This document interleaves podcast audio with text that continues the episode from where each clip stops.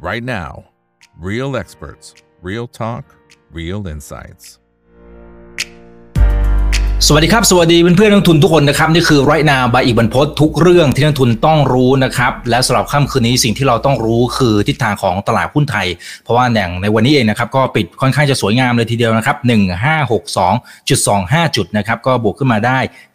28.95 จุดนะครับ ก็คิดเป็นเปอร์เซ็นต์อยู่ที่ประมาณสัก 1.9%โดยประมาณนะ ก็ไม่ได้เห็นภาพลักษณะแบบนี้มานานแล้วนะครับ ที่บวกขึ้นมาค่อนข้างจะแรงเลยทีเดียว เป็นภาพที่ตรงข้ามกับในช่วงหนึ่งสองสัปดาห์ที่ผ่านมา ซึ่งอย่างไรก็ตามจริงๆก็ตรงกับที่พี่ต้นได้คุยกับเราไปตั้งแต่ในช่วงเดือนที่แล้วนะครับ บอกว่า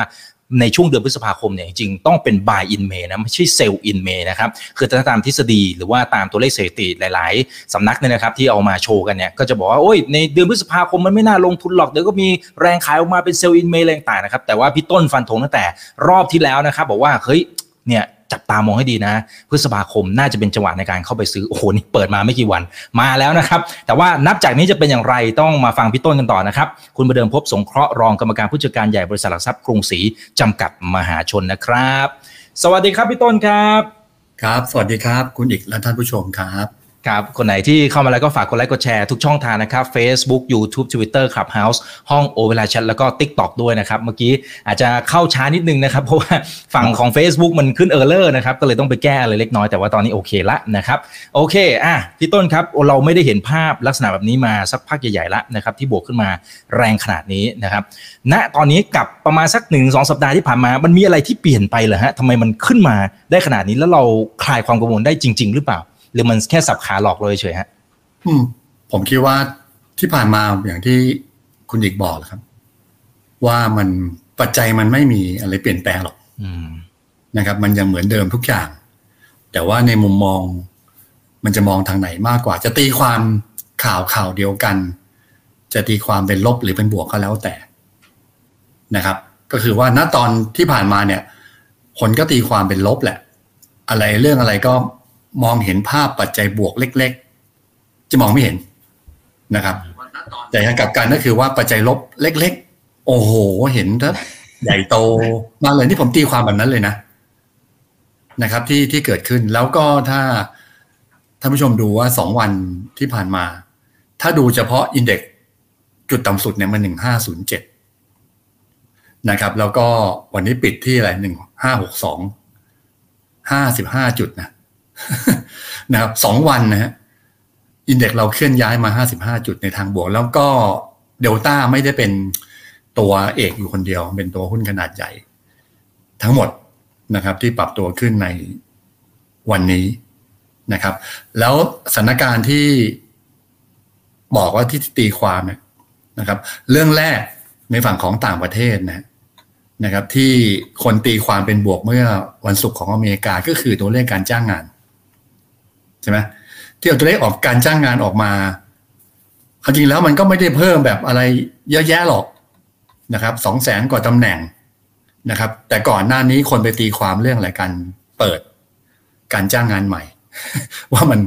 ลดลงจากเก้าล้านเก้ามาเหลือเก้าล้านห้าลงมาแค่นิดหน่อย การจ้างงานนอกภาคเกษตรก็แสนหกเป็นสองแสนห้า แต่ตอนนี้พอหุ้นมาเริ่มดีจะไอภาพที่บอกว่าการเปิดจ้างงานใหม่ไม่ไม่นับแล้วมาดูการจ้างงานนอกภาคเกษตร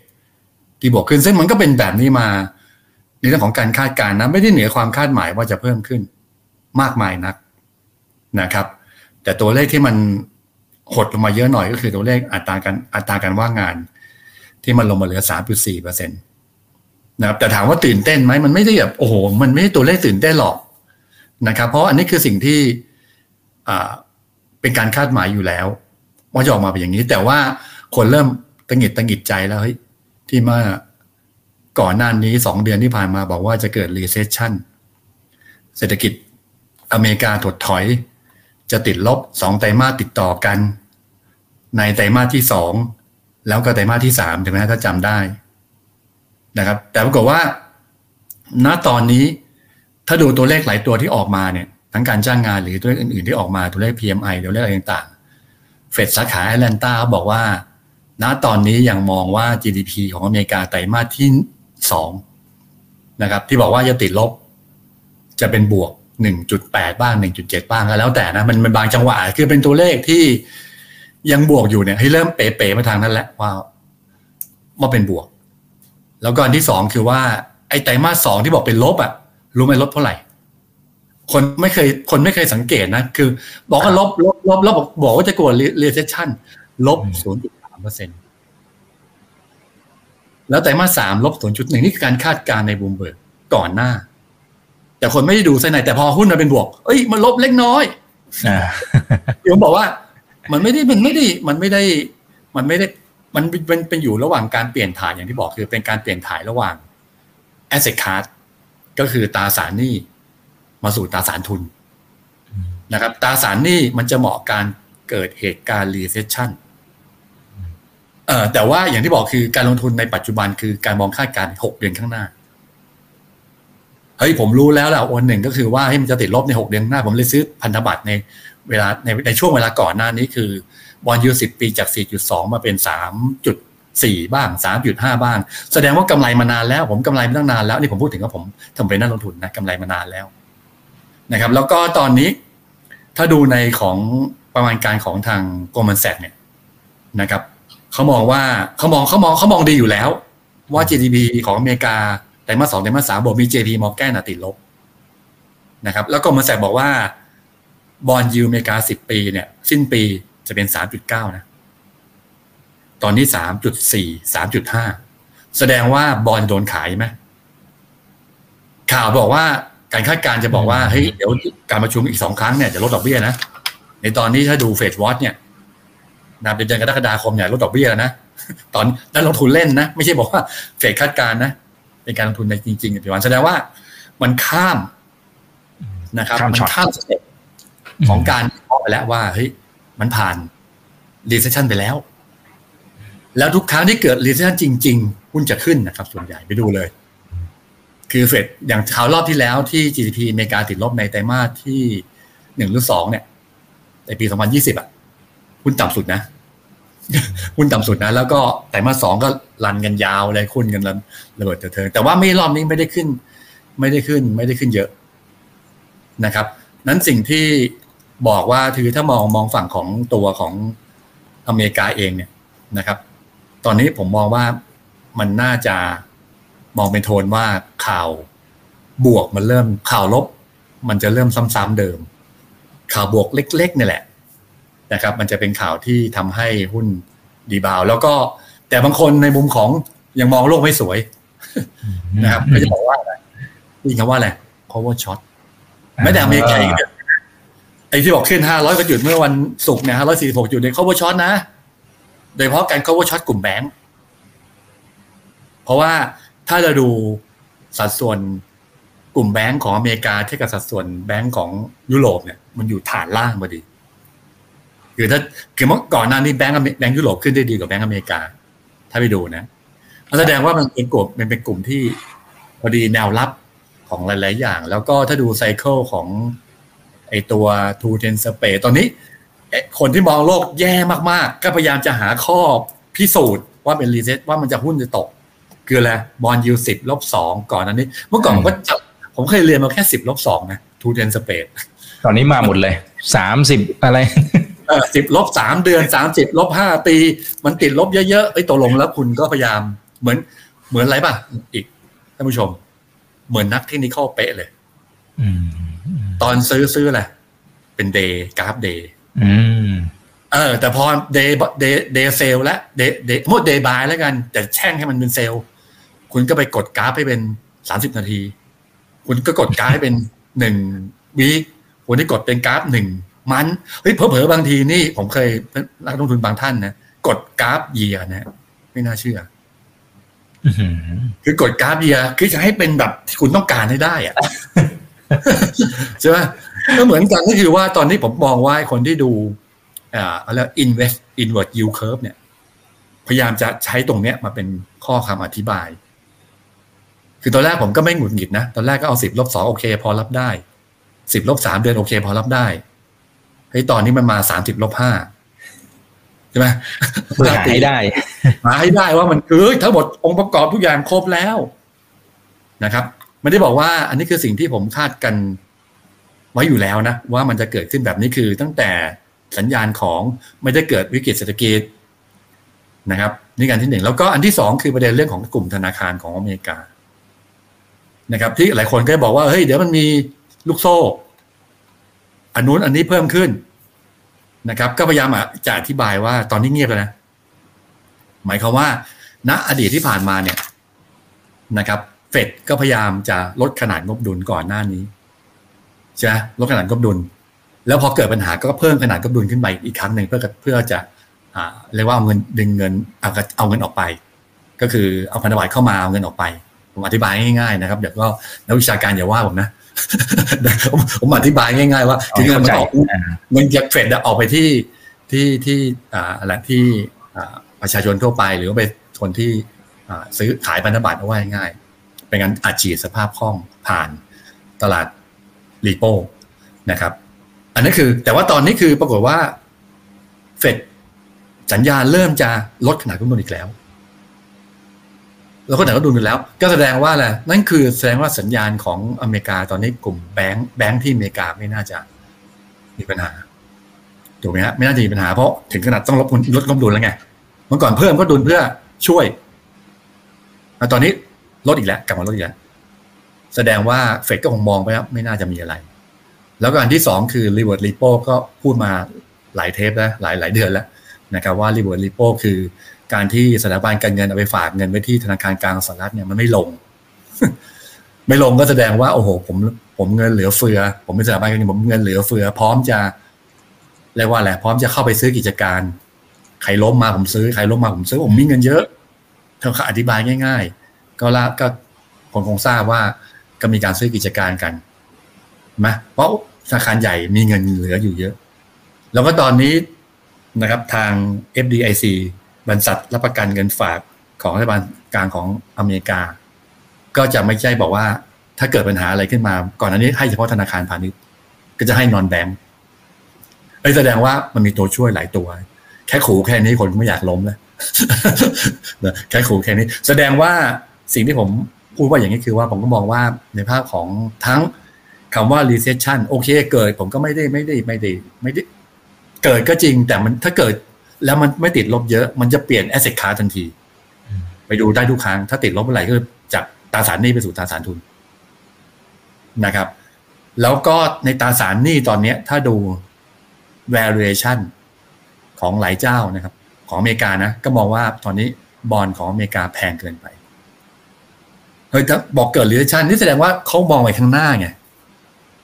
นั้นปัจจัยในต่างประเทศเนี่ย ผมมองว่าณตอนนี้อย่างน้อยคือไม่ยังเป็นกลาง ไม่ตื่นเต้นนะครับ แต่ว่ายังไม่เสริมเติมแต่งบวกขึ้นไปแบบรุนแรงมากนักนะครับ เพราะว่าถ้าดูการประมาณการการคาดการณ์เศรษฐกิจ โอเค มันยังไม่ได้ชัดเจนถึงขนาดนั้น แต่ว่าถ้าเราดูตัวชี้นำเศรษฐกิจ ที่ผมใช้บ่อยคือตัวเลข PMI นะครับบอกว่าตัวเลข PMI เนี่ย ณตอนนี้มันขึ้นเฉพาะภาค service นะครับ ภาคการผลิตยังไม่ทะลุเหนือ 50 นะครับ ก็คืออยู่ที่ 49.6 แต่ภาคบริการตอนนี้อยู่ที่5เท่าไหร่ตัวเลขที่เพิ่มขึ้นเป็น55.4แสดงว่านี่คือ เดี๋ยวมันจะอธิบายต่อกลุ่มไหนหรือไม่อีก วันนี้ขึ้นเยอะ กลุ่มกลุ่มพลังงาน กลุ่มพลังงาน อ่าสอขอบวกแรงเลยนะอ่า คือมันขึ้นอันเนี้ยผมมองว่าพลังงานเนี่ย คือ cover shot โอเวอร์ช็อต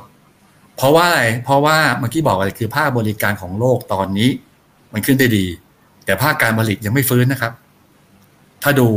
global PMI manufacturing ที่ปรับคงตัว 49.6 เป็น 49.6 คือเท่าเดิม ก็คือยังไม่เหนือ 50 นะครับนั้นคำอธิบายตรงนี้ก็เลยมองว่าในภาพของหุ้นที่ขึ้นเนี่ยนะครับ ต่อไปนี้มันจะไม่ใช่คอมมอดิตี้มันจะไม่ใช่ commodity นะครับ เพราะอะไรตอนนี้กระแสคือว่าภาพของเงินเฟ้อโอเคว่า คนที่มองโลกไม่สวยไปบอกว่าเงินเฟ้อยังสูงอยู่นะยังไม่กลับมาอยู่ที่สองเปอร์เซ็นต์ตาม target แต่ตอนนี้เหลือห้านะจากจากเก้าจากสิบมันเหลือห้านะ คนมองโลกสวยก็บอกว่าเฮ้ยมันลง มันก็ยังดีโมเมนตัมบอกว่ากำลังดี แต่คนโลกไม่สวยว่ายังไม่ถึงสองถึงสองเมื่อไหร่หุ้นตกนะครับ ผมมองงั้นผมสองว่าผมผมมองว่าสองถึงสองเมื่อไหร่แสดงว่า โลกสวยจะมาแล้ว ผมมองว่ามันจะไม่ใช่หุ้นแล้วมันจะเป็น commodity แล้วมันจะเป็นหุ้น commodity แล้วนะครับ มันจะเป็นภาคการผลิตที่มาแล้วนั้นภาคบริการดังนั้นตอนนี้ถ้าจะลงทุนมันก็จะมาเน้นมาที่ภาคบริการมากกว่า นี่คือประเด็นของต่างประเทศ ซึ่งก็อาจจะมองดูแล้วดูแล้วอาจจะยังไม่ค่อยเชื่อเท่าไหร่ไม่เป็นไรครับ ก็ คงต้องคาดการต่อไปแหละ เพราะว่าอะไรสัญญาณที่ส่งไปนอกจากพันธบัตรแล้ว สังเกตไหมพันธบัตรถ้าท่านผู้ชมดูดีๆ มันสามสี่สามห้าสามจุดสี่โทษทีสามจุดสี่สามจุดห้าสามจุดสี่สามจุดห้าบางจะแปะลงสามจุดสามบ้างไปปลายบ้าง คือมันไม่ต่ำกว่าสามจุดสามอะแสดงว่าถ้ามันจะเกิดขึ้นจริง มันต้องลงต่ำกว่าสามจุดสามงั้นตอนนี้ก็เหมือนกับว่าเลี้ยงปล่อยของถ้าเป็นภาษาหุ้นก็คือ พันธบัตรโดนเลี้ยงปล่อยของอยู่นะหรือ อ่า โอเคว่าถ้าเกิด recession มันก็ต้องไปพักไว้ที่ในดอลลาร์ใช่ไหมเงินดอลลาร์มันก็ร้อยหนึ่งร้อยสองร้อยหนึ่งร้อยสองอยู่อย่างเงี้ยเหมือนก็รอปล่อยของอยู่อะทำนองอย่างเงี้ยนะครับ ถ้าเราไปดูในคือเมื่อกี้คำอธิบายด้วยเศรษฐกิจ อธิบายด้วยเงินเฟ้อผมก็จะมาตกทุกครั้งผมก็ตกที่ตัว assetแต่แล้วสินทรัพย์ว่าณตอนนี้แอสเซทแต่ละครั้ง แต่ละอย่างมันมันเป็นเป็นอย่างไรไม่ คือไอ้พันธบัตรตราสารหนี้เนี่ย ณตอนนี้คือถ้าคุณไปดู มันจะมี global ไอ้ global ของบอลมันอยู่ที่แนวต้านพอดีของไอ้ตัวอะไร เหมือนกับ value เหมือนกับอะไร market cap ของหุ้นนะครับก็จะมีการ valuation value หมายความว่ามูลค่าของหุ้นของตราสารหนี้เนี่ยที่ตอนนี้มันอยู่ที่จุดต้านพอดีจุดพีคพอดี มันครบองค์ประกอบทุกอย่างก็เลยทั้งอธิบาย พยายามให้เข้าใจว่าตอนนี้มันกำลังจะเปลี่ยน asset class นะผมก็ยังผมยังยืนอย่างนั้นนะครับ ว่าเขายังเป็นสกัดแล้วก็ในประด็นของประเด็นของการเก็งกำไรเนี่ยนี่เก็งกำไร เก็งกำไรบนพื้นฐานก็คือว่า ณตอนนี้คือไตรมาสที่หนึ่งของ S&P 500 ที่ออกมาเนี่ยกำไรโดยเฉลี่ยดีเกินคาด 6.8%นะครับ หมายความว่าดีกว่าคาด 6.8%ในไตรมาสที่หนึ่งนี่มันออกมาดีเกินคาดนะ นะครับ คือไตรมาสสี่มันแย่กว่าคาด เล็กน้อยประมาณ 0.6%แสดงว่าตอนนี้ผลประกอบการ ถ้าดูในเชิงโมเมนตัมบอกเฮ้ยยังไม่ดีหรอก เพราะว่าไตรมาสที่หนึ่งถ้าไปดูหลายที่บอกว่าไตรมาสที่หนึ่ง EPS เนี่ยติดลบเยอะสุด ก็เลยบอกว่าอย่าเพิ่งลงทุน แต่ถ้ามองเป็นโมเมนตัมบอกว่าไตรมาสสองลบน้อยลงไตรมาสสามเป็นบวก ถ้าคุณถ้าอีกมีโอกาสฐานนักวิเคราะห์ที่เชี่ยวชาญอเมริกาก็จะวิเคราะห์แบบเนี้ยว่ายังไม่ดีแต่ว่าในมุมผมคือลบน้อยลบมากกำลังเป็นลบน้อยไตรมาสที่สอง ซึ่งแล้วแต่ดีละก็ดีไงคือโมเมนตัมบอกว่าดีไงแต่ว่า valuation บอกว่ายังแพงยังไม่น่าสนใจ เพราะยังไม่ดีนะครับ หรือกำไรที่เป็นกำไรที่ออกมาของ S&P 500 เนี่ยไตรมาสที่หนึ่งเนี่ยมันดีกว่าคาดนะ6.8เปอร์เซ็นต์อย่างนี้มันก็เขาล็อกทุกอย่างนะครับที่ที่ที่ที่เกิดขึ้นนะครับ อันนี้คือปัจจัยในต่างประเทศนะครับ ที่ผมมองเป็นเป็นเป็นโทนที่ นกาทีฟน้อยลงนะครับ แต่ว่าอย่าลืมนะเวลาที่มันซื้อครั้งแรกเนี่ย มันจะชูดขึ้นไปแล้วก็แล้วมันก็จะซึมซึมซึมซึมซึมซึมมันจะไม่ชูดต่อไปเยอะเยอะเยอะเยอะเพราะมันไม่ใช่ มันไม่ใช่เป็น V shape แบบใหญ่ มันไม่ใช่วิกฤตเศรษฐกิจ มันเป็นในเรื่องของเศรษฐกิจแบบเบาๆ ไม่ตื่นเต้นในต่างประเทศ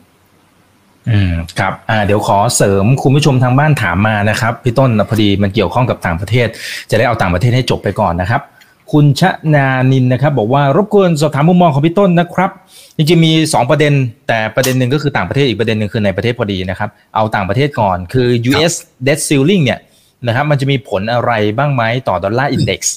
นะครับทั้งกรณีที่ยอมแล้วก็ไม่ยอมขยายหนี้พี่ต้นคิดว่าจะยอมไหมนะครับแล้วจะมีผลต่อตัว dollar index และมีผลต่อ emerging market หรือเปล่า อืมผมมองว่า ถ้าถ้ามันมีถ้ามันมีเรื่องเดสซิลลิงเมื่อไหร่ซึ่งเขาคาดว่าหนึ่งมิถุนาอันนี้คือฝั่งของคุณเจเน็ตเยเลนนะครับ แต่กรมสักบอกว่า หรือว่าทางเฮาต่างประเทศมองว่าอาจจะเป็นกรกฎานะครับ ซึ่งตรงเนี้ยประสบการณ์ที่ผ่านมาโอ้พอดีแก่แล้วพอดีนะประสบการณ์ครับประสบการณ์เออที่ผ่านมาเนี่ยเอ้ยเกิดอย่างเงี้ยแหละ มันเป็นเรื่องปกติอ่า เดี๋ยวมันก็คงหยุดไปโอเคว่า ถึงแม้จะหยุดไปสามสี่วันนั้นแล้วก็เดี๋ยวมันก็คุยกันได้นะเพราะมันคือการเมืองอะไรที่เกี่ยวข้องกับการเมืองแล้วเกี่ยวข้องกันแหละผลประโยชน์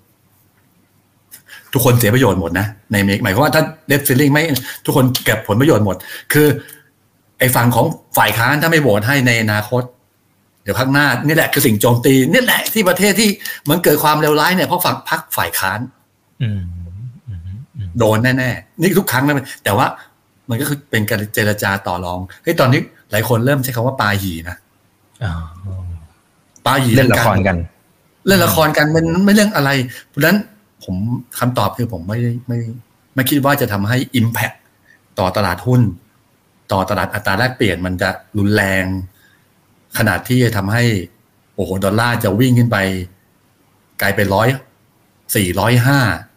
ค่าเงิน emerging market จะอ่อนค่าลงมาบาทจะเป็นสามหกสามเจ็ดสามแปดผมมองว่าไม่ไม่น่าจะเกิดแบบนั้นนะนะครับมันความรุนแรงผมมองว่า คือถ้าเกิดแบบนั้นเมื่อไหร่ก็คือ ผมยังอยู่ตั้งอยู่บนสิ่งที่ผมหลักการของผม ผมยังคิดอย่างเดิม ผมจะไม่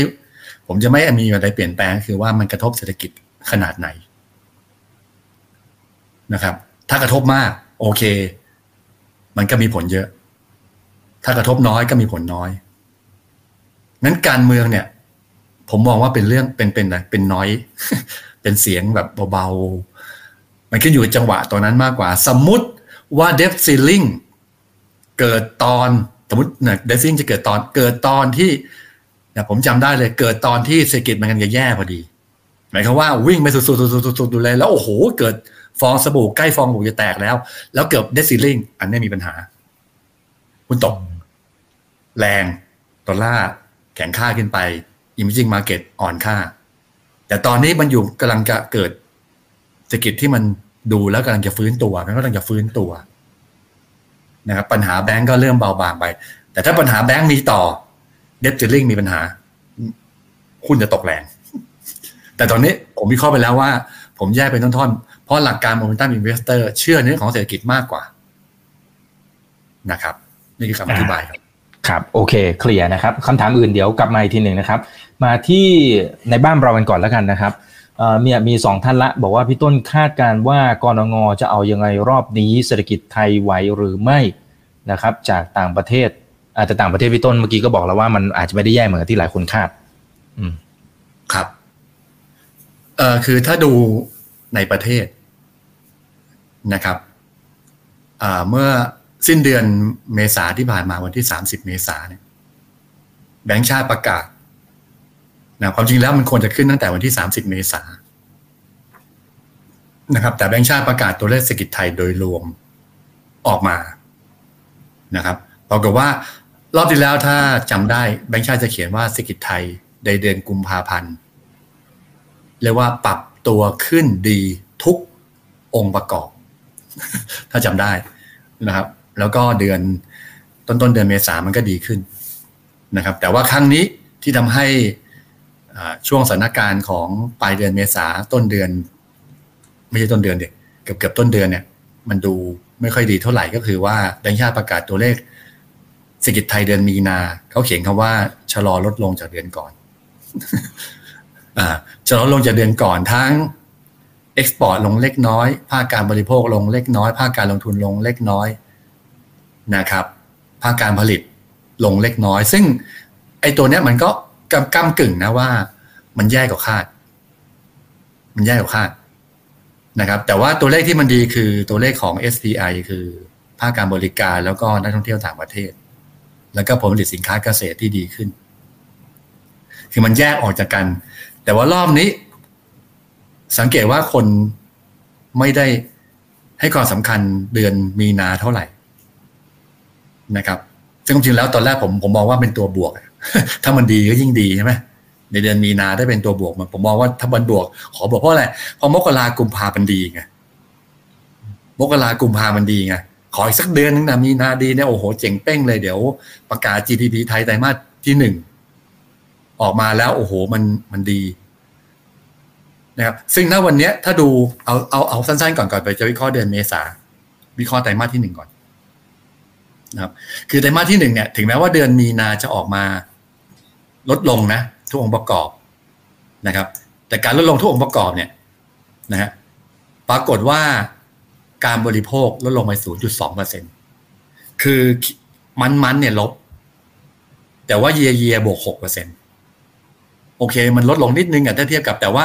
มันดูสองตัวไง ตัวบนก็คือเยียเยียบวกหกเปอร์เซ็น แต่ว่ามันมันเนี่ยลดไปศูนย์จุดสองเปอร์เซ็นเขาเลยจะเขียนว่าคำว่าชะลอตัวแบบนี้ไล่กันทีละตัวเลยนะนะครับ แล้วก็ภาคการลงทุน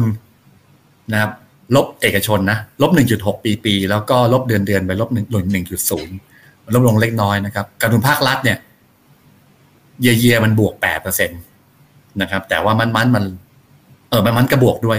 บวกทั้งคู่ มีการลงทุนภาคเอกภาครัฐเนี่ยที่บวกขึ้นมา นะครับ แต่ส่งออกเนี่ย ที่ผมดูแล้วผมกุนหงิดนิดนึงนะถ้าถ้าอีกจำได้คือว่ากระทรวงพาณิชย์ประกาศตัวเลขมันมันบวกนะ บวกไงเออ แต่ว่าของแบงค์ชาติประกาศมา มันมันลบศูนย์จุดห้าเปอร์เซ็นตแต่ไม่ต้องบอกว่าเขาไอแหล่งข้อมูลคนละคนละที่คือไอจุดที่เขานับเนี่ยนับคนละที่นะครับแล้วก็บอกว่าไอ้ทำไมไม่เหมือนกันเนี่ยเพราะมันรับนับคนละที่ว่าง่ายนะครับ แล้วก็ตัวเลขอีกตัวเลขหนึ่งคือเลขภาคการผลิตคือ MPI นะครับ มันมันลบไปหนึ่งจุดสองเปอร์เซ็นเยียเยียบวกลบไปสี่จุดหกมันก็เลยทำให้ช่วงอสองวันแรกของบ้านเรามันก็เลยเฮ้ยมันลงตามมันๆนี่แหละ คือเศรษฐกิจไทยของเดือนอ่าอะไรนะมีนาเท่ากับกุมภาลดลงเล็กน้อย แต่ตอนนี้คนเริ่มมาพูดถึงว่า แล้วทั้งปีอะ ไม่ใช่ทั้งปีคือทั้งไตรมาสล่ะ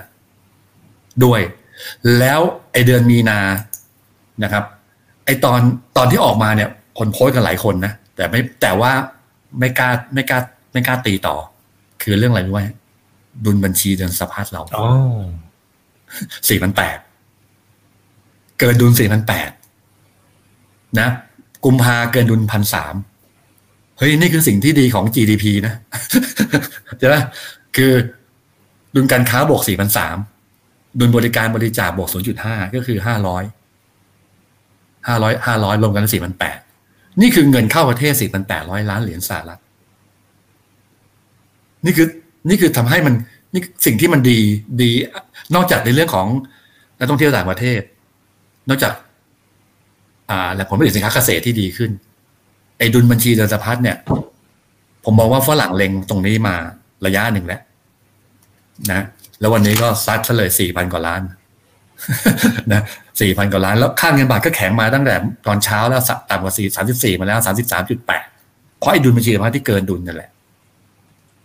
นะครับ แล้วไตรมาสที่หนึ่งที่เมื่อกี้พยายามจะบอกไปเนี่ยนะครับ ตัวเลขไตรมาสที่หนึ่งซึ่งจะประกาศวันจันทร์หน้านะวันจันทร์หน้าคือวันที่สิบห้านะครับ ก่อนหน้านี้เมื่อเดือนที่แล้วก็กระซิบไปแล้วว่าเฮ้ยเนี่ย ผมคิดว่าที่ผมบอกว่าเป็น buy in May ก็เพราะว่า ของไทยลบ GDP ไตรมาสที่หนึ่งลบไตรมาสที่สี่ลบหนึ่งจุดห้านะครับลบหนึ่งจุดห้าไตรมาสที่หนึ่งเขาคาดว่าจะบวกหนึ่งค่าว่าบวกหนึ่งคือลบเป็นบวกโอ้ยเอ็มนี้ MI ชอบครับ แล้วก็ถ้าเป็นปีปีคือหมายความว่า Q4 เท่ากับ Q4 ปีที่ปีนู้น แล้วก็ Q1 เท่ากับ Q1 Q1 ปีที่แล้ว ไอ้ Q4 เนี่ยบวก 1.4 Q1 จะบวก 2.8 โอ้โห ดับเบิลเลยนั้นก็มีดักทางบางส่วนที่คิดว่าเศรษฐกิจไทยจะฟื้น แล้วก็นะตอนนี้ถ้าจบไตรมาสที่หนึ่งนี่ GDP ไอ้ที่เป็นเรียว GDP เศรษฐกิจที่แท้จริงของไทยเนี่ยจะเท่ากับโควิด ก่อนโควิด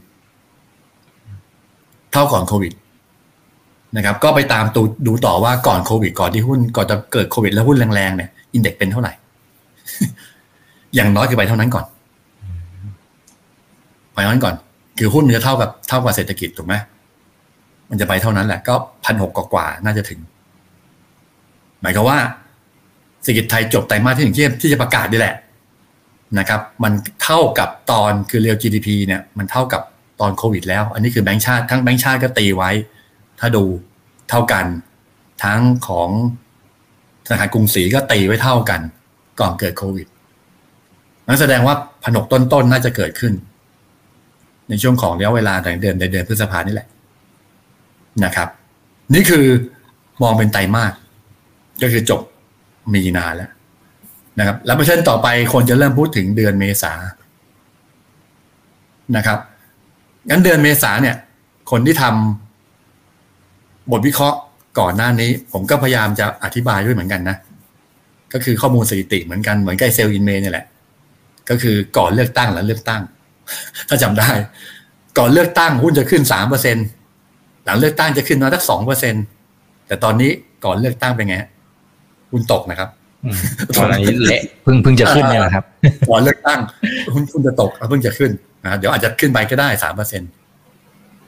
นะครับ แต่ตอนนี้รอบนี้ผมมองว่าการเลือกตั้ง ผมว่าน่าจะเกิดอะไรฮันนีมูนพีเรียดอ่า อันนั้นก็ผมว่าอันนั้นก็วิเคราะห์ง่ายไปนะหลังเลือกตั้งก็จะมีเข้ามานะบางคนก็บอกแซวบอกว่าก่อนเลือกตั้งเนี่ยรอบนี้ไม่ได้หรอกเพราะว่าต้องขายหุ้นไป อ่าแหละต้องขายหุ้นไปหาเสียง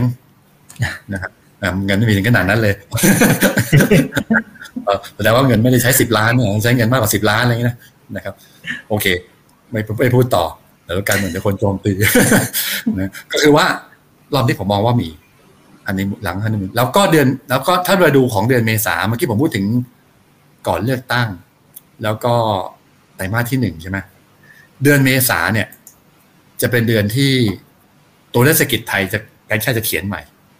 ผมเขียนว่าจะดีขึ้นมาก ๆ อ่าจะดีขึ้นมาก ๆ เพราะว่าอะไร อันที่หนึ่งก่อนคือตัวเลขภาคการผลิตที่เมื่อกี้บอกว่ามันลบอะลบหนักด้วยนะ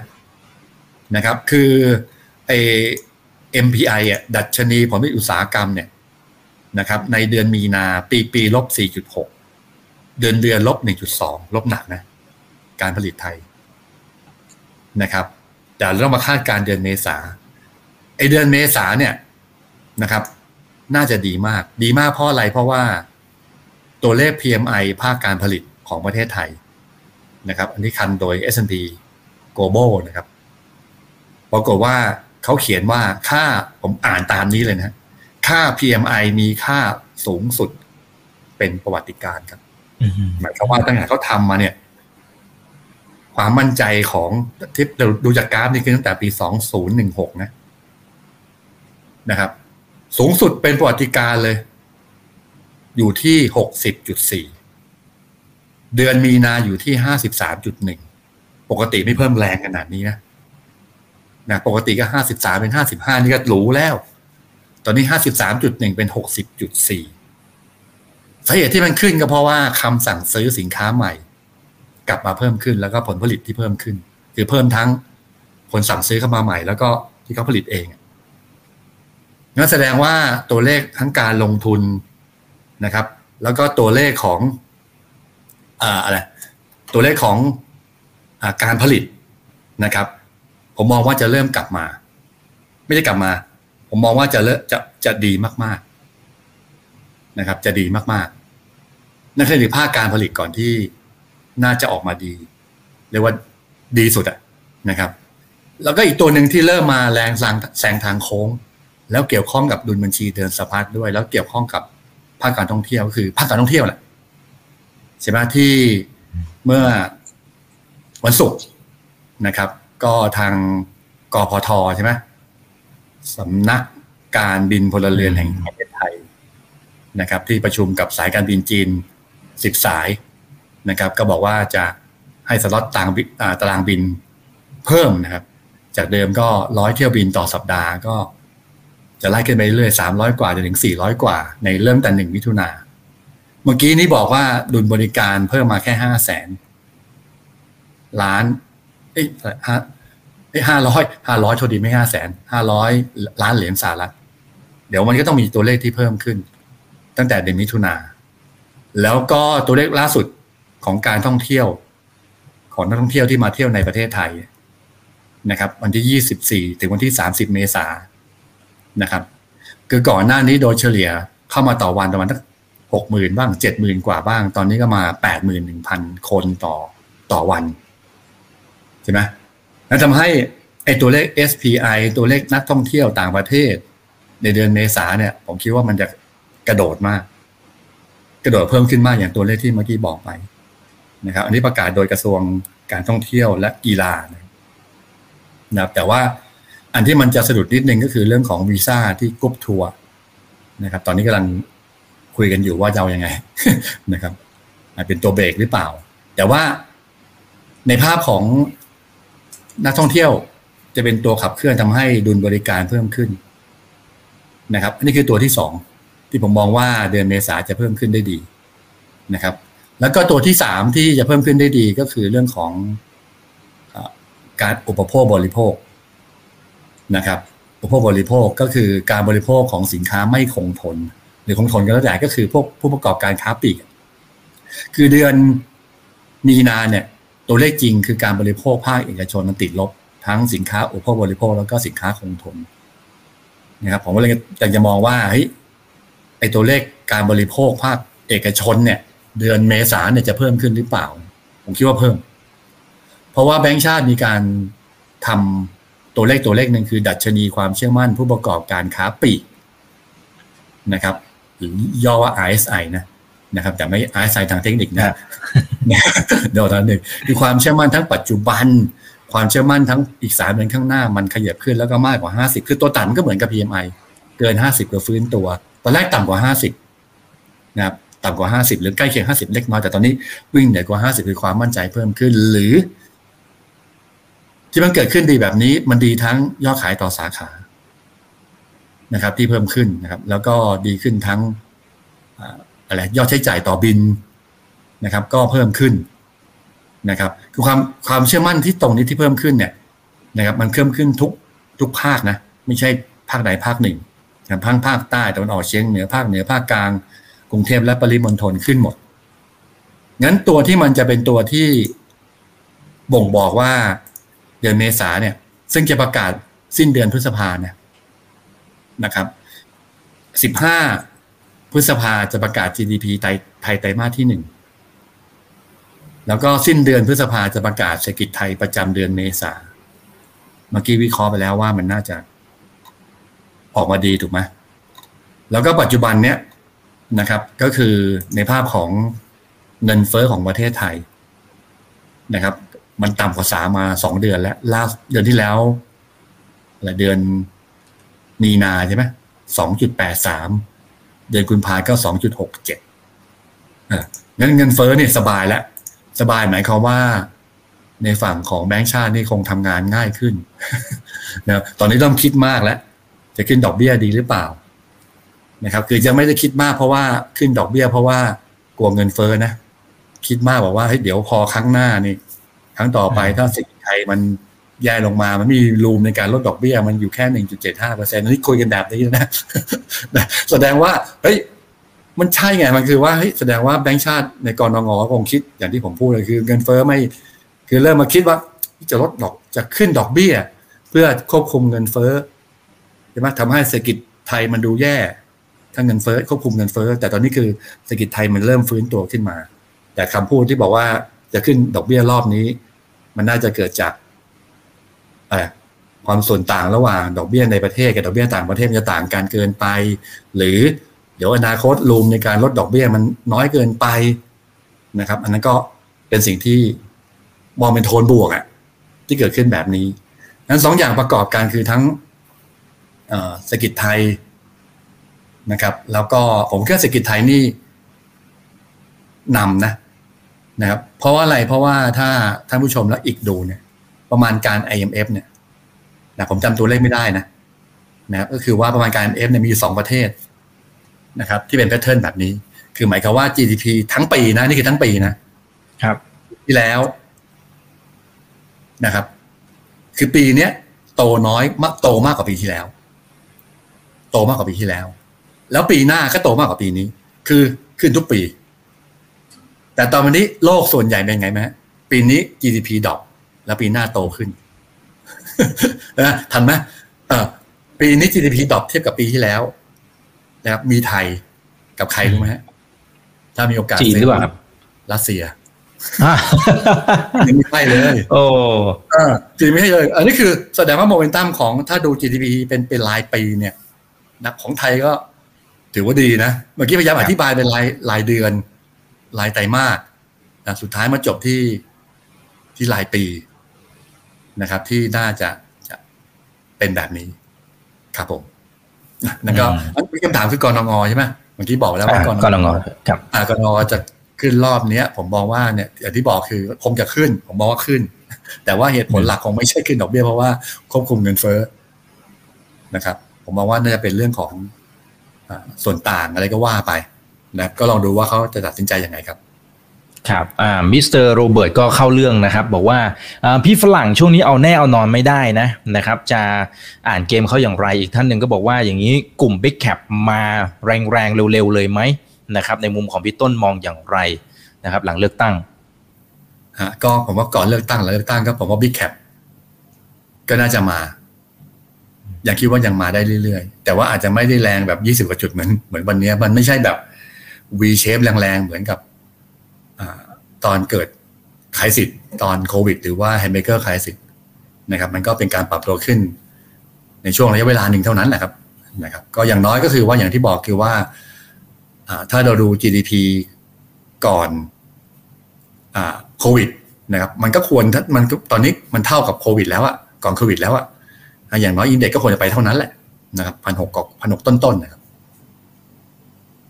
อืม ครับแต่พี่ฝรั่งนะถ้าคำถามของเขาก็คือว่าอย่างพี่ฝรั่งเนี่ยตอนนี้เขาน่าจะมีแรงซื้อต่อเนื่องไหมครับอืมผมมองว่าในในความคิดผมยังมีแต่ไม่เยอะนะครับก็เพราะว่าอะไรเพราะว่าของเขาก็ขึ้นไงของของเขาก็ดีไงใช่ไหมแต่ว่าสิ่งที่มันได้เปรียบมากกว่าคือเรื่องของอัตราแลกเปลี่ยนมาคือดอลลาร์จะไม่ค่อยได้แข็งค่าใช่ไหมงั้น เงินสกุลเงินอื่น ควรจะแข็งค่าก็คือ emerging market หรือสกุลเงินอื่นๆทั่วไปอะควรจะแข็งค่างั้นถ้าเผื่อคุณซื้อหุ้นในอเมริกา ซื้อหุ้นในประเทศไทย ถ้าคุณไม่ได้ป้องกันความเสี่ยง หรือว่าอยากจะกำไรความเสี่ยงอัตราแลกเปลี่ยนด้วย มันก็ควรต้องซื้อหุ้นใน emerging market มากกว่านะครับมันก็ผมก็มองว่ามันก็มีโอกาสแต่ไม่ได้ไม่ได้เยอะมากมาถนเพราะถ้าเผื่อถ้าเผื่ออเมริกาไม่ดีของเราดีอยู่คนเดียวเนี่ย อันนี้เข้าเยอะ อันนี้เข้าเยอะนะครับ แต่อันนี้คือว่าก็เข้ามาแบบมันไม่ได้เยอะมากนะครับ ก็อาจจะไม่ได้ขายแล้วผมมองว่าสิ้นสุดการขายไปแล้วนะครับ อืมครับ อ่า คนหลายคนก็ถามเข้ามากลุ่มแบงค์ที่พี่ต้นแนะนำตั้งแต่รอบที่แล้วนะครับ ก็มาแล้วนะฮะแล้วก็คนนี้เจาะจงไปที่ K-Bank เลยนะครับ คุณนัทพลบอกว่าผมมอง K-Bank อยู่นะครับพี่ต้นมองกลุ่มแบงค์ยังไงนะครับ แล้วก็อาจจะสแกนไปที่กลุ่มอื่นๆด้วยนะครับฮะ คือกลุ่มแบงค์เนี่ยผมมองว่าจะขึ้นใกล้เคียงกับตลาด หรือมากกว่าตลาดนิดหน่อยนะครับ ผมมองว่ากลุ่มผมยังมองว่ากลุ่มแบงค์จะเป็นการเริ่มต้นของอของหุ้นแหละนะครับ เพราะบางทีผมพยายามจะอิงกับ GDP ของประเทศไทยนะครับ ที่ปรับตัวขึ้นไปที่ที่ดูดีขึ้น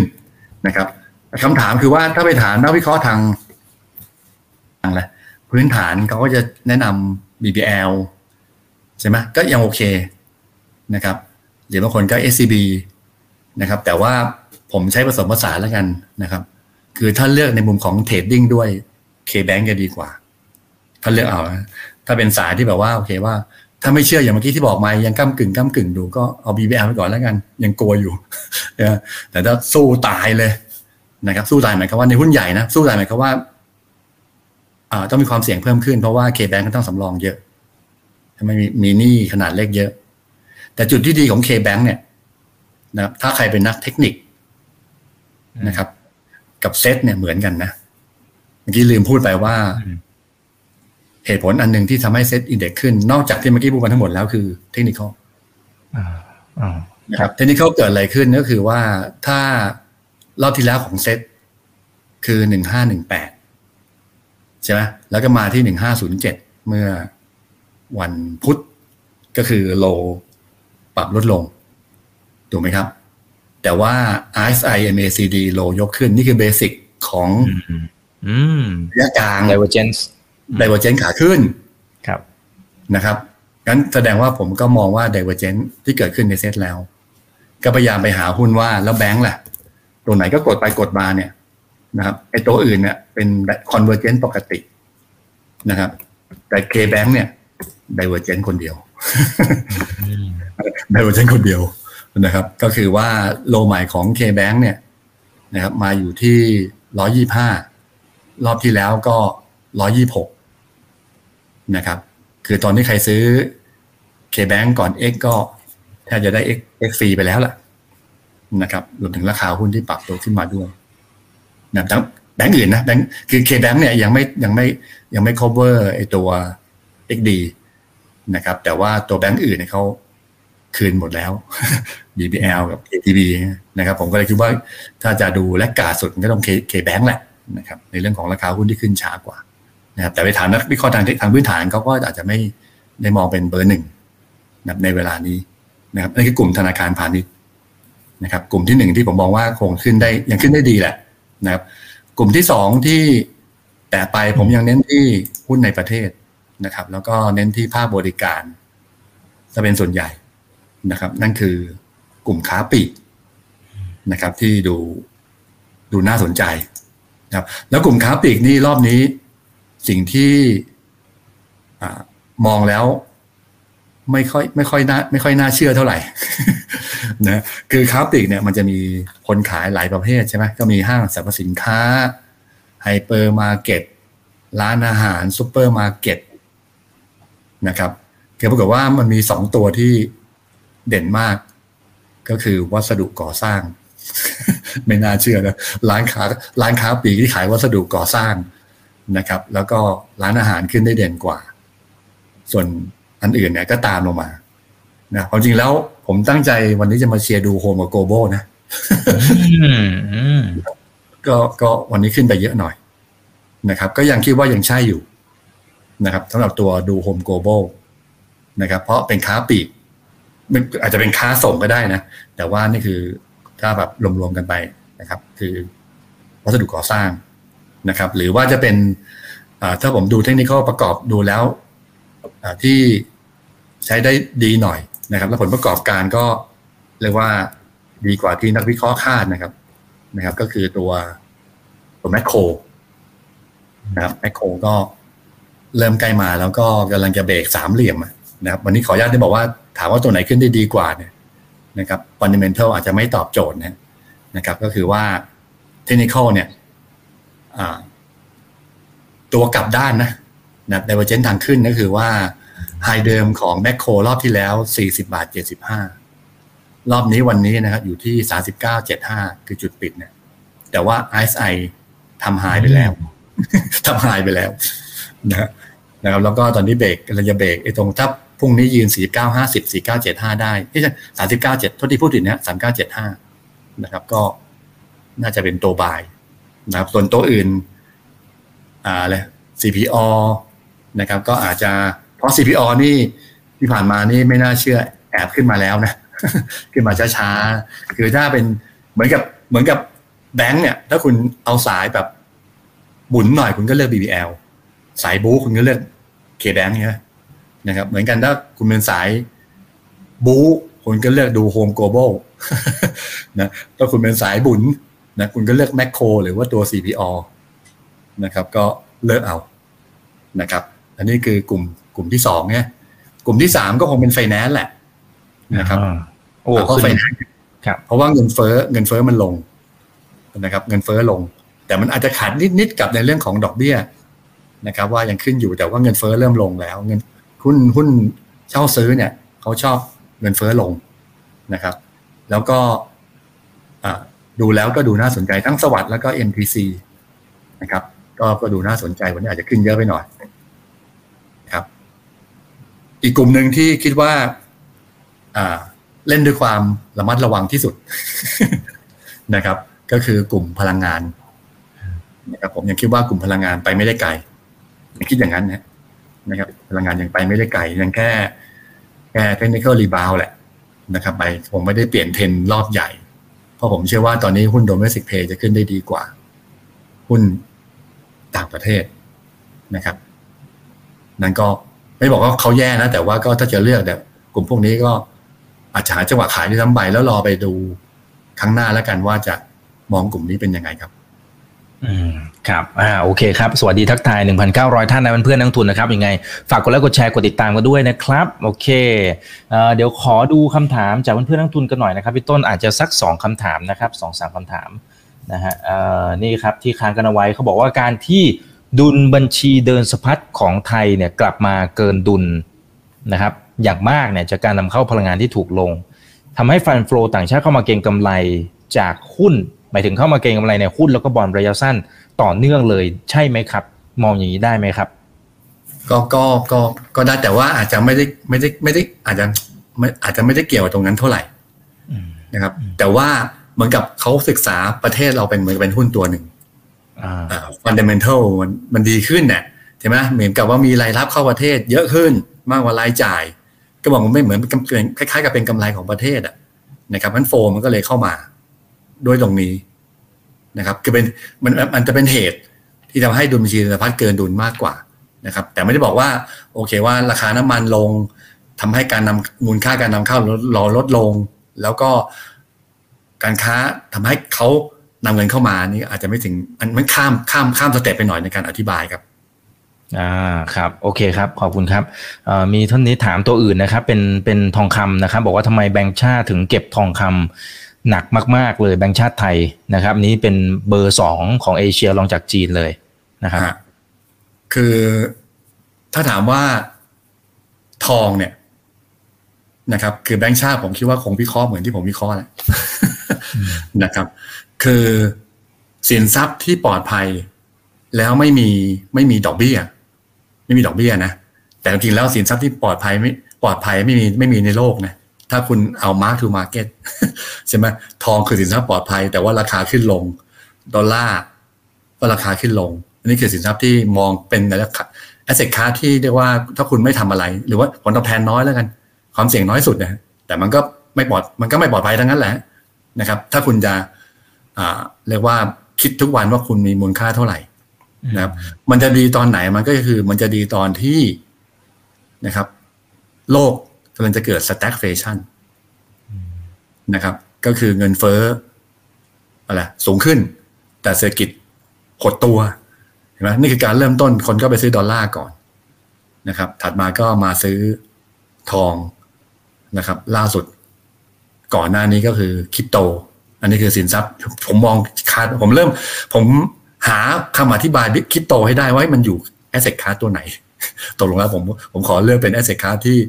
มองเป็นฝั่งที่ที่ปลอดภัยแล้วกันนะบางคนบางคนก็มีคนต่อว่าผมเหมือนกันนะเข้าใจเฮ้ย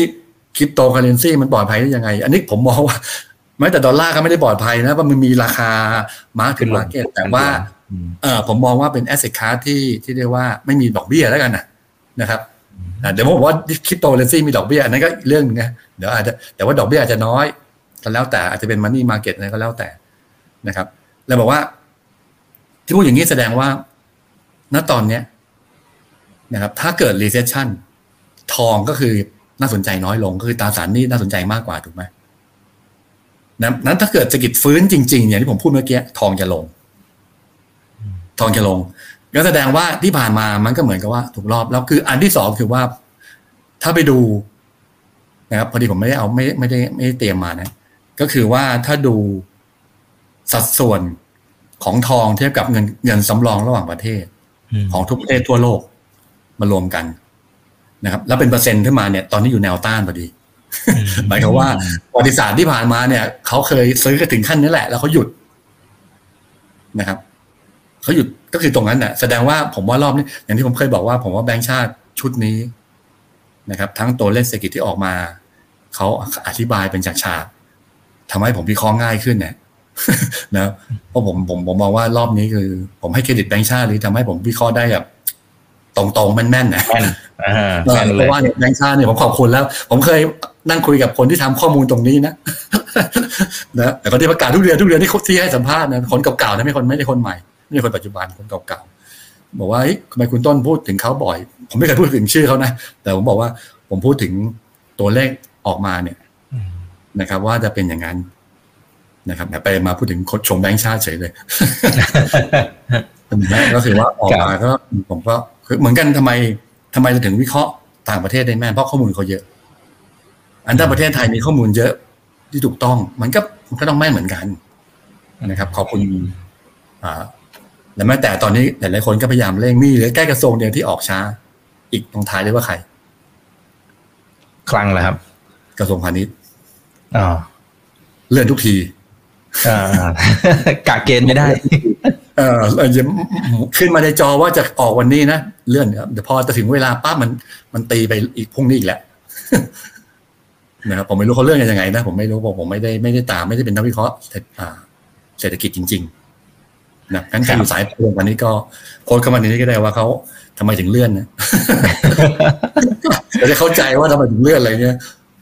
นะครับอ่าโอเคนะครับอ่าท่านนี้เขาบอกว่าอ่าคุณอันนี้คุณโชกุนนะครับ คุณโชกุนบอกว่าเห็นพี่ต้นบอกว่าธุรกิจร้านอาหารน่าจะดีหุ้นร้านอาหาร แล้วก็ร้านกาแฟของพี่ต้น ดีเห็นภาพชัดเจนเลยไหมครับ หรือมันเป็นแค่เฉพาะช่วงวันหยุดยาวอ่าของของร้านพี่ต้นน่าจะสะท้อนภาพเดียว sector ได้นะฮะดีดีดี ดีมายาวแล้วใช้คำว่าดีมายาวแล้วแต่โอเควันหยุดยาวมันก็ต้องมากกว่าปกติ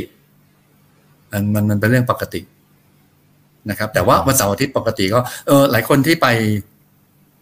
ไปเยี่ยมที่ร้านนะครับ นะครับเมื่อกี้ผมคุยนอกรอบกับอีกเหมือนกัน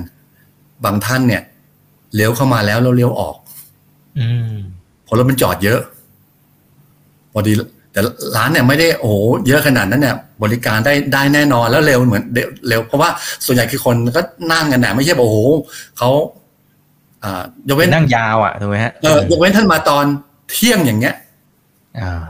ใช่ไหมมันคนมันก็ต้องแบบมันก็คนก็สั่งพร้อม ๆ กันตอนนั้นแหละ แต่ถ้าคุณแบบไปหลังก็บ่ายสองบ่ายสามเนี่ยรถมันยังอยู่ไงก็เลยไม่กล้าไม่กล้าไม่กล้าเลี้ยวเข้าไปเอ้ยก็แล้วต่อก็เราบอกว่า ผมมองว่า ที่ที่พูดอย่างนี้ก็เพราะว่าหนึ่งก็คือนอกจากการท่องเที่ยวแล้วนะคือตอนนี้คนต่างชาติมากันเยอะนะครับ เข้ามาที่ร้านเยอะพอสมควรนะครับ แต่ว่าสิ่งที่เกิดขึ้นก็คือว่า ณตอนเนี้ยคือนอกจากตัวต่างชาติที่เข้ามาแล้วเนี่ยนะครับ ผมมองประเด็นที่เกี่ยวข้องก็คือว่า ณตอนนี้รายได้เกษตรกรที่พยายามจะบอกว่าภาคการบริโภคที่ที่ที่ดีขึ้นเนี่ยนะครับ มันมีของรายได้เกษตรกรเข้ามาเกี่ยวข้องด้วยนะครับเดือนมีนาการบริโภคลดลงแต่ว่ารายได้เกษตรกรเพิ่มขึ้นนะครับ นะครับ ก็มีอันถ้าเรามีมีตรงนี้มันก็สามารถที่จะคือเอาไปวิเคราะห์ได้ว่าหุ้นมันควรจะเป็นเซกเตอร์ไหนยังไงแต่ว่าจังหวะจังหวะพอดีคือว่าก่อนหน้านี้พวกกลุ่มเครื่องดื่มเนี่ยนะครับ มันปรับตัวขึ้นไปเยอะกับหลายตัวแล้วใช่ไหมนะครับอิชิเซเป้อะไรเงี้ยนะครับ มันขึ้นไปหลายตัวแล้ว นะครับถ้าคุณจะคิดว่าจะแบบนี้ถ้าคุณจะลงทุนนะ คุณลองดูเอ็มเกเอ็มสุกี้แล้วกันนะครับแต่ว่าสภาพคล่องมันน้อยเนี่ยผมเลยไม่กล้าหยิบ เพราะว่าผมมองว่ามันจะเป็นหุ้นใหญ่ก่อน ที่ปรับตัวขึ้นในในเวลานี้นะครับครับโอเค ได้ครับอ่าสุดท้ายแล้วกันนะครับเขาบอกว่าถ้าจะแลกเงินเยนนะครับณตอนนี้เลยเนี่ยพี่ต้นแนะนำไหมกำลังจะไปเที่ยวแต่ไม่รู้ว่า ชะลอใกล้ๆเดินทางแล้วค่อยแลกหรือว่าจัดเลย ทิศทางค่าเย็นพี่ต้นได้ดูไหมเย็นเย็นเทียบกับใครเทียบกับเงินบาทครับก็พอๆกันแล้วครับไม่ไม่ไม่ตื่นเต้นครับหมายความว่าถ้าเย็นเทียบกับดอนแลกเย็นเลยครับอ่าแต่ถ้า แต่ถ้าเย็นกับบาทผมว่ามันก็พอๆกันแล้วเพราะแข่งทั้งคู่ไงแข่งทั้งคู่ใช่ไหมนะครับ แต่ว่าของไทยอาจจะแข็งกว่า ในความคิดผม เพราะอะไรของไทยคือเศรษฐกิจฟื้นตัวเงินเฟ้อลง แต่ว่าของญี่ปุ่นก็มีดุลบัญชีน้อยก็เกินดุลเหมือนกันเพราะเขาท่องเที่ยวเหมือนกันเขามีการท่องเที่ยวเหมือนกัน แต่ว่าของจีนมันมีไอ้ของของอะไรของญี่ปุ่นมีภาคการผลิต ภาคการผลิตไงที่เมื่อกี้บอกไปของไทยก็มีภาคการผลิตของญี่ปุ่นของไทยมันมัน ผมว่ามันคล้ายๆกันหลายองค์ประกอบของ GDP นะนั่นแสดงว่าผมมองว่าญี่ปุ่นกับกับไทยเนี่ย ผมมองว่าไม่ได้ณเวลานี้นะ ไม่ได้ ไม่ได้ประโยชน์ไม่ได้เสียประโยชน์อะไร ถ้าคุณจะแลกไปแลกใกล้ๆดีกว่านะครับ ครับโอเคได้ครับพี่ต้นฝากทิ้งท้ายหน่อยครับนะครับฝากทิ้งท้ายกับเพื่อนนักทุนที่ตอนนี้โอ้อยู่กันลดหลามนะครับ เกือบสองพันท่าน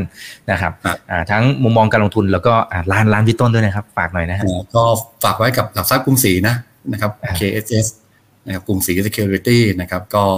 สนใจเปิดพอร์ตก็ศูนย์สองจำเบอร์ไม่ค่อยได้นะ ขอขอดูโพยหน่อยศูนย์สองได้ครับเอาเลยหกห้าเก้าเจ็ดเจ็ดเจ็ดเจ็ดนะครับศูนย์สองหกห้าเก้าเจ็ดเจ็ดเจ็ดเจ็ด นะครับ แล้วก็ถ้าไงก็วันหยุดพักผ่อนนะครับ หรือว่าวันธรรมดานะนะครับ จะไปเยี่ยมที่ร้านจะไปเที่ยว ตอนนี้คือต้องใช้คำว่าไปไหว้พระวัดจุฬามณีนะเพื่อเอาเลิกเอาชัยในการในการลงทุนอะไรก็แล้วแต่นะครับ ก็แวะไปที่ร้านได้นะห่างจากวัดจุฬามณีฝั่งเดียวกันนะครับ 8 กิโลเมตร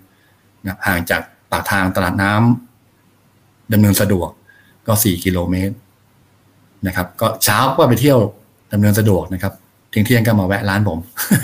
นะครับ ได้เลย ขอบคุณครับ